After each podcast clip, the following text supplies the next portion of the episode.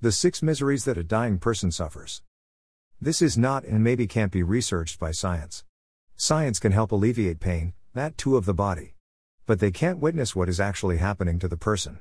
But these pains are evident, and nothing except the devotion of God will help us then. 2. The infatuation of one's people. The infatuation, attachment towards one family, friends, and loved ones, that is the cause of the misery. He has to leave them. That's it?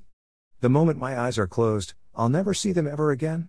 We won't be able to imagine that pain of separation. What will happen to them? I won't be able to talk to them or at least know of them? A curtain will fall, and all our dear ones will be lost. What if God comes to take us right now? We'll ask Him to let us meet our family and loved ones just once. On a lighter note, a teacher asked, Who wants to go to heaven? All raised their hands but one. The teacher asked, Don't you want to go to heaven? The boy replied, I want to, but my mother said come home directly after school.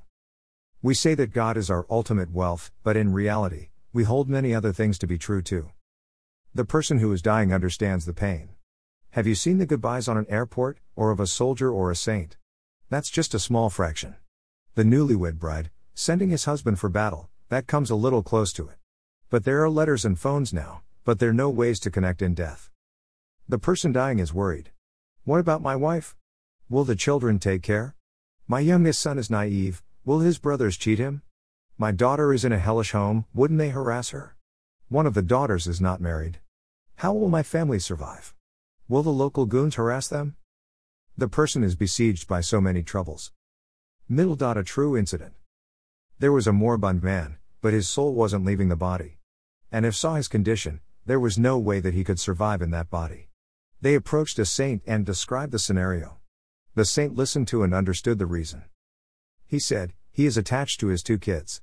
You need to promise that you'll raise his kids better than your own. They went to that ailing person and he promised in front of the saint. He left the body soon after it. Middle dot the story of earthquake in Bhuj. There was a couple in Bhuj who were trapped inside the debris of the broken building.